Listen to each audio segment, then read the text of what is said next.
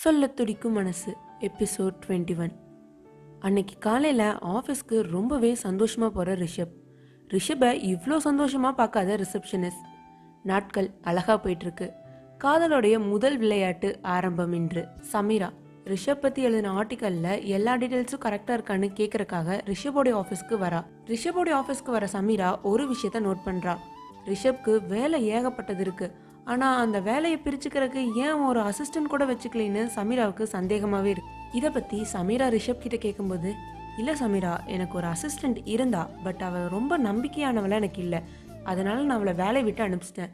அதுக்கப்புறம் எனக்கு அசிஸ்டன்ட்ஸ் மேலே இருந்த நம்பிக்கை குறைஞ்சி போயிடுச்சு, அதனால தான் என் வேலையை நானே பார்த்துக்கலான்னு அசிஸ்டண்ட் யாரையும் வைக்கலை அப்படின்னு ரிஷப் சொல்கிறான். ஓ அப்படியே ரிஷப், எனக்கு தெரிஞ்ச ஒரு நம்பிக்கையான பொண்ணு இருக்கா, அவளை வேணா அனுப்புகிறேன், நீ இன்டர்வியூ பண்ணிப்பாரு, உனக்கு பிடிச்சிருந்தா அசிஸ்டண்ட்டாக வச்சுக்கோன்னு சமீரா சொல்ல, ரிஷப் சரி பார்க்கலாம் நீ அனுப்புன்னு சொல்கிறான். இன்றைக்கி ரிஷப் ரொம்பவே சந்தோஷமாக இருக்கான். அவனுடைய மனசில் இருக்க சந்தோஷம் அவனுடைய ஃபேஸ்லேயே தெரியுது. சமீராவுக்கு இது கொஞ்சம் ஆச்சரியமாக தான் இருக்குது. இருந்தாலும் காரணம் என்னென்னு தெரிஞ்சுக்கிறக்காக ரிஷப் கிட்ட, ரிஷப் நீ ரொம்பவே சந்தோஷமாக இருக்க மாதிரி தெரியுது, காரணம் என்னென்னு நான் தெரிஞ்சுக்கலாமான்னு கேட்குறா. அப்படியா, அப்பெல்லாம் எதுவும் இல்லை சமீரான்னு ரிஷப் சொல்ல, சரி ஓகே எங்கிட்ட சொல்கிறக்கு உனக்கு இன்ட்ரெஸ்ட் இல்லைன்னா விட்டுன்னு சமீரா சொல்கிறா. சரி சரி ஓகே நீ ரொம்பலாம் இது பண்ணாத, நானே சொல்கிறேன்னு சொல்லிட்டு வறண்டு போன பாலைவனத்தில் ஒரு செடியாவது முளைக்குமான்னு காத்துட்ருந்தேன். ஆனால் இன்றைக்கி அதில் ஒரு ரோஜா பூவே பூத்துருக்கு, அந்த பூவை பார்த்தோன்னே எனக்கு ரொம்பவே சந்தோஷமாக இருக்குன்னு ரிஷப் சொல்கிறான். என்ன சொல்கிற ரிஷப், எனக்கு ஒன்றும் புரியலன்னு சமீரா சொல்ல, சரி ஓகே சமீரா இன்றைக்கி என்ன டேன்னு உனக்கு எதாவது ஞாபகம் இருக்கான்னு கேட்க, இன்றைக்கி என்ன டே, இன்றைக்கி தேர்ஸ்டே தானேன்னு சொல்கிறா. அப்படியா, ஒரு ஃப்ரெண்டோடைய பர்த்டே ஃப்ரெண்டுக்கே ஞாபகம் இல்லை, நான் என்ன சொல்கிறது அப்படின்னு ரிஷப் கேட்க, அடா ஆமாம் இல்லை ரிஷப் இன்னைக்கு உன்னோட birthday, wish many more happy returns of the டேன்னு சமீரா அவளுடைய வாழ்த்துக்களை தெரிவிக்கிறான். ஐயோ சாரி ரிஷப், உன் பர்த்டே வந்து நான் எப்படி மறந்தேனே எனக்கு தெரியல, ஐ எம் சாரி சாரின்னு சமீரா ரிஷப் கிட்ட அவ்வளோ சாரி கேட்குறா. பொதுவாக நம்ம எல்லாருமே ஃப்ரெண்டோடைய பர்த்டே டேட்டை மறந்துருக்கலாம், ஆனால் விஷ் பண்ணாமல் மட்டும் இருந்திருந்தோம்னா என்ன நடக்கணும்னு நம்ம எல்லாத்துக்குமே தெரியும். அவ்வளோதாங்க, வானத்துக்கு பூமிக்கும் நம்ம ஃப்ரெண்டு குதிச்சே தெளிடுவாங்க. இல்லை ஒரு மாதத்துக்கு என் பர்த்டேவே நீ மறந்துட்டியா, உங்கள்கிட்டலாம் நான் பேசணுமான்னு பேசாமே இருந்தேன். இது எல்லாமே அன்பால் வர சண்டைகள். ஓகே ரிஷப், நீ உன் பர்த்டேனால தான் இவ்வளோ சந்தோஷமாக இருக்கு என் சமீரா கேட்க, இல்லை சமீரா என் பர்த்டேக்கு எனக்கு ரொம்ப பிடிச்சவங்க நான் எதிர்பார்க்காத நேரத்தில் எதிர்பார்க்காத விதத்தில் எனக்கு விஷ் பண்ணியிருக்காங்க, அதனால தான் இந்த பர்த்டே இத்தனை வருஷம் நான் செலிப்ரேட் பண்ணதை விட ரொம்பவே ஸ்பெஷலானதுன்னு சொல்கிறேன். யாரதுன்னு சமீரா கேட்க, ரிஷப் நான் யாரை சொல்லுவேன்னு நினைக்கிறேன், மீராவை தான். மீரா உனக்கு விஷ் பண்ணாளா, எப்போ எப்படின்னு சமீரா கேட்க, ரிஷப் நேற்று சாயந்தரத்துலேருந்து இன்னைக்கு காலையில் வரைக்கும் நடந்த எல்லா விஷயத்தையும் சொல்கிறான். சமீராவுக்கு இந்த விஷயம் சுத்தமாகவே பிடிக்கல. ஏனோ சமீராவுக்கு மீரா தான் வாழ்க்கையில் போட்டியாக வருவாளோன்னு தோணுது. அதனால் மீராவையும் ரிஷபையும் சந்திக்க வைக்கக்கூடாது, இவங்க ரெண்டு பேரும் பேசிக்கவும் கூடாது பழகவும் கூடாதுன்னு நினைக்கிறா. இருபத்தி நாலு மணி நேரமும் இவங்க ரெண்டு பேர்த்தையும் கண்காணிக்கணும்னு சமீரா நினைக்கிறா. ஆனால் அது அவனால் முடியாது. ஆனால் அதுக்கு பதிலாக தான் ரிஷப்க்கு அனுப்புகிற அந்த செக்ரட்டரி இவளுடைய ஆளாக அனுப்பலான்னு முடிவு பண்ணுறா. அதாவது சமீராவுக்கு ஜால்ரா கேஸ், இங்கே என்ன நடக்குதோ அதை அப்படியே சமீரா கிட்ட சொல்கிறக்கு ஒரு ஆள், மீராவை ரிஷபை மீட் பண்ண வைக்காம தடுக்கிறக்கு ஒரு ஆள், அதுதான் சமீரா அனுப்ப போகிற அந்த அசிஸ்டன்ட்னு பேரில் வரப்போகிற ஒரு பொண்ணு. சமீராவுடைய திட்டம் ஒரு பக்கம் போயிட்டுருக்க, இங்கே மீராவுடைய ஆஃபீஸில் அபியும் அவனுடைய ஃப்ரெண்ட்ஸும் இன்னைக்கு கான்ட்ராக்ட் சைன் பண்ணுறக்காக வராங்க. எல்லாரும் இன்னைக்கு கான்ட்ராக்ட் சைன் பண்ண போகிறோன்னு ரொம்பவே சந்தோஷமாக இருக்காங்க. ஆனால் அபியோடைய கண்கள் மீராவை தேடிட்டு இருக்கு.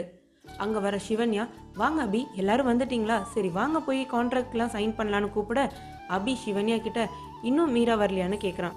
சிவன்யா, இவன் என்ன எப்போ பார்த்தாலும் மீரா பற்றியே கேட்டுட்டு இருக்கான், இந்த மீரா வேற இவன் கிட்ட இவ தான் மீரான்னு சொல்லக்கூடாதுன்னு சொல்லி வச்சிருக்கான், இப்போ என்ன பண்ணுறது, சரி ஒரு குத்து மதிப்பாக அடிச்சுடுவோன்னு சொல்லிட்டு, அபி மீரா ஒரு பத்து நாள் லீவில் இருக்காங்க, அவங்க வர வரைக்கும் உங்கள் ப்ராஜெக்ட்ஸை நானும் என்னோடய அசிஸ்டண்ட்டு தான் பார்த்துக்குவோம் அப்படின்னு சொல்லிட்டு மீராவையே அவருடைய அசிஸ்டண்ட்டாக இன்ட்ரடியூஸ் பண்ணி வைக்க. அப்படிங்களா, பத்து நாள் லீவில் இருக்காங்களான்னு அபி யோசிக்க, டே மச்சான் பத்து நாள் தான் லீவு, ஒரு வருஷம் உன்னை அவங்க தான் ஹேண்டில் பண்ண போகிறாங்க, முந்நூற்றி அறுபத்தஞ்சு நாளில் ஒரு பத்து நாள் பார்க்காம இருக்கிறதுக்கு ரொம்பவே ஃபீல் பண்ணுற, அதெல்லாம் விட்டுட்டு வா நம்ம போய் நம்ம கான்ட்ராக்டில் சைன் பண்ணலான்னு ஃப்ரெண்டு அவனை சமாதானப்படுத்தி கூட்டிகிட்டு. கான்ட்ராக்டில் சைன் பண்ணும்போது மேனேஜரும் ஸ்பான்சர் பண்ணுறவங்களும் அங்கே இருக்கணும்.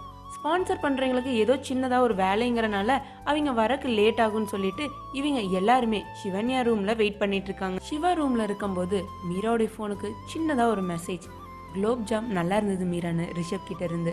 மீரா, பர்த்டே பைக்கு எங்களுடைய சின்னதாக ஒரு கிஃப்ட்டு, பெருசாக கிஃப்ட் கொடுக்க முடியல, இந்த சின்ன கிஃப்ட் பிடிச்சிருக்கான்னு கேட்குறா. ரிஷப், உண்மையை சொன்னால் இந்த பர்த்டேவை நான் மறக்கவே மாட்டேன் மீரா, ரொம்பவே ஸ்பெஷலான பர்த்டே, என்னோடய ஸ்பெஷல் பர்சன் கூட இருந்து செலிப்ரேட் பண்ணதில் எனக்கு ரொம்பவே சந்தோஷம்னு சொல்கிறான். சின்னதாக ஒரு ஸ்மைலி மட்டும் ரிப்ளைவாக அனுப்பிட்டு ஓகே ரிஷப் நான் உனக்கு அப்புறம் மெசேஜ் பண்ணுறேன்னு சொல்லிட்டு பக்கத்தில் இருக்க டேபிள் மேலே ஃபோனை வச்சுட்டு அங்கேயே இருக்கிற ஒரு புக் எடுத்து படிச்சுட்ருக்கா.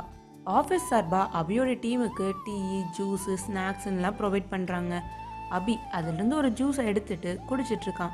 அபியோடைய நண்பர்கள் எல்லாருமே கையில் ஃபோனை நோண்டிக்கிட்டு ஃபர்தராக இப்போ சோஷியல் மீடியாவில் எது ட்ரெண்டாக இருக்குது, அடுத்த மியூசிக் என்ன பண்ணலாம் அப்படின்னு பார்த்துட்ருக்காங்க. அபிக்கு ரொம்பவே போர் அடிக்குது. அதனால் அந்த ரூம்லேயே இங்கேயும் அங்கேயும் நடந்துட்டுருக்கான். காற்றுல உரையிற மீராவுடைய துப்பட்டா நிலத்தில் படுது. அபியோடைய கால்கள் அந்த துப்பட்டாவை மிதிக்க கால் தடுக்கி கையில் இருந்த கிளாஸில் இருந்த ஜூஸ் மீராவுடைய புக்கு மேலேயும் அவள் ட்ரெஸ்ஸு மேலேயும் கொட் அடக்கடவுளே மறுபடியும் இந்த கிராக்கிட்ட மாட்டிக்கிட்டோமா? மீரா அபியை பார்க்க, சாரிங்க நான் வேணே பண்ணல, உங்கள் துப்பட்டா தடுக்கி தான் இதெல்லாம் நடந்துருச்சு, என் தப்பு எது இல்லைன்னு அபி சொல்ல, மீரா உனக்கு அறிவே இல்லை, கண்ணை எங்கே வச்சுட்டு தான் வர, அங்கே தானே கொண்டிருந்தேன், உன்னை யார் இங்கே வர சொன்னா, சரியான ஃப்ராடு பயடா நீ அப்படின்னு சொல்ல, யார் ஃப்ராடு, நான் ஃப்ராடா, நீ தான் கிராக்குன்னு அபி சொல்கிறான். மீரா நான் கிராக்கா, நான் தான் கிராக்கா, இப்போ நீ தானே இங்கே சிந்தின, என்னை பார்த்து நீ எப்படி கிராக்குன்னு சொல்லலான்னு அபியும் மீராவும் அவங்களோட க்யூட்டான சண்டையை ஆரம்பிச்சிட்டாங்க. அந்த ரூமில் இருக்க எல்லாருமே இவங்க சண்டையை நிறுத்த ட்ரை பண்ணிட்டாங்க. ஆனால் சண்டை நிற்கிற மாதிரி தெரியல. ரூம்குள்ளே வர சிவன்யா என்னடா ரூமில் இவ்வளோ சத்தம் கேட்குதுன்னு பார்த்தா அபியும் மீராவும் சண்டை கட்டிகிட்டு இருக்காங்க. ரொம்ப நேரம் அவளும் ட்ரை பண்ணுறா, சண்டையை நிறுத்தவே முடியல. என்னதான் நடந்துச்சுன்னு சிவன்யா அபியோடைய ஃப்ரெண்டுக்கிட்ட கேட்க, ஒன்றும் இல்லை மேடம், என்னோடய ஃப்ரெண்ட் அபி வந்து தெரியாமல் அந்த ஜூஸை வந்து அந்த மேடம் மேலே கமுத்து விட்டுட்டான், அதனால தான் இந்த பெரிய சண்டை போயிட்டுருக்குன்னு சொல்கிறான். சிவன்யா ஒரு ரெண்டு நிமிஷம் இவங்க சண்டை நிறுத்துவாங்களான்னு பார்க்குறா, சண்டை நிற்கிற மாதிரியே தெரில. அவளுக்கு பக்கத்தில் இருக்க ரெண்டு கிளாஸில் இருக்க தண்ணி எடுத்துகிட்டு போய் அபி மீரா ரெண்டு பேருடைய தலையிலையும் ஊற்றி விட்டுட்டா. சரவடி மாதிரி போயிட்டு இருந்த சண்டை புசுவான மாதிரி புசுன்னு போயிடுச்சு. மீராவும் அபியும் அவங்களோட சண்டையை நிறுத்திட்டு சிவன்யாவை திரும்பி பார்க்குறாங்க. சிவன்யா, நீங்கள் ரெண்டு பேரும் என்னை எதுக்கு அப்படி பார்க்குறீங்க? உங்கள் ரெண்டு பேர்த்துடைய சண்டை நிறுத்துறதுக்காகத்தான் அப்படி பண்ணேன். நீங்கள் ரெண்டு பேரும் பார்க்குற விதத்தை பார்த்தா ஏ மீரா அப்படி பார்க்காதேன்னு சொல்கிறா. மீரா பக்கத்தில் இருந்த வாட்டர் பாட்டிலை கையில் எடுத்துக்கிட்டு சிவன்யாவை துரத்த ஆரம்பி, ஹலோ மிஸ்டர் என்ன பார்த்துட்டு இருக்க, அவள் உண்மையிலேங்கன்னு தண்ணி ஊற்றுனா போய் புடின்னு மீரா சொல்ல, அபியும் மீராவும் சிவன்யாவை துரத்த ஆரம்பிக்கிறாங்க. சிவன்யா அந்த ரூம் ஃபுல்லாக ஓடினாலுமே அந்த நாலு செவத்தை விட்டு ஓட முடியல. அபி சிவன்யாவை பிடிக்க மீரா சிவன்யா மேலே அந்த வாட்டர் பாட்டில் இருந்த எல்லா தண்ணியுமே ஊற்றிடுறா. சிவன்யா மேலே ஃபுல் பாட்டில் தண்ணி ஊற்றினதுக்கப்புறம் மீராவும் அபியும் அங்கே இருக்க சோஃபா மேலே ஹப்பாடான்னு சாயிறாங்க. சிவன்யா சந்தோஷமா எல்லா தண்ணியும் மேலே ஊற்றியாச்சுலன்னு கேட்க அந்த ரூமே ஒரு செகண்ட் அமைதியாகுது. அந்த ரூமில் இருக்க எல்லாரும் அதுக்கப்புறம் சிரிக்க ஆரம்பிக்கிறாங்க. சண்டையில் ஆரம்பித்தது இன்னைக்கு சிரிப்பில் முடிஞ்சு. சண்டைக்கோழியாக மீராவை பார்த்த அபியோடைய கண்கள் இன்னைக்கு மீராவோடைய சிரிப்பை பார்த்து ரசிக்குது. ஒரு நிமிஷம் மெய் மறந்து மீராவுடைய சிரிப்பவே பார்த்துட்ருக்கான் அபி. இருவருக்கும் ஒருத்தியின் மீது காதலா தலையே சுற்றுகின்றது, இனி என்ன நடக்கும், காத்திருங்கள் என்னோடு சொல்ல துடிக்கும் மனசு.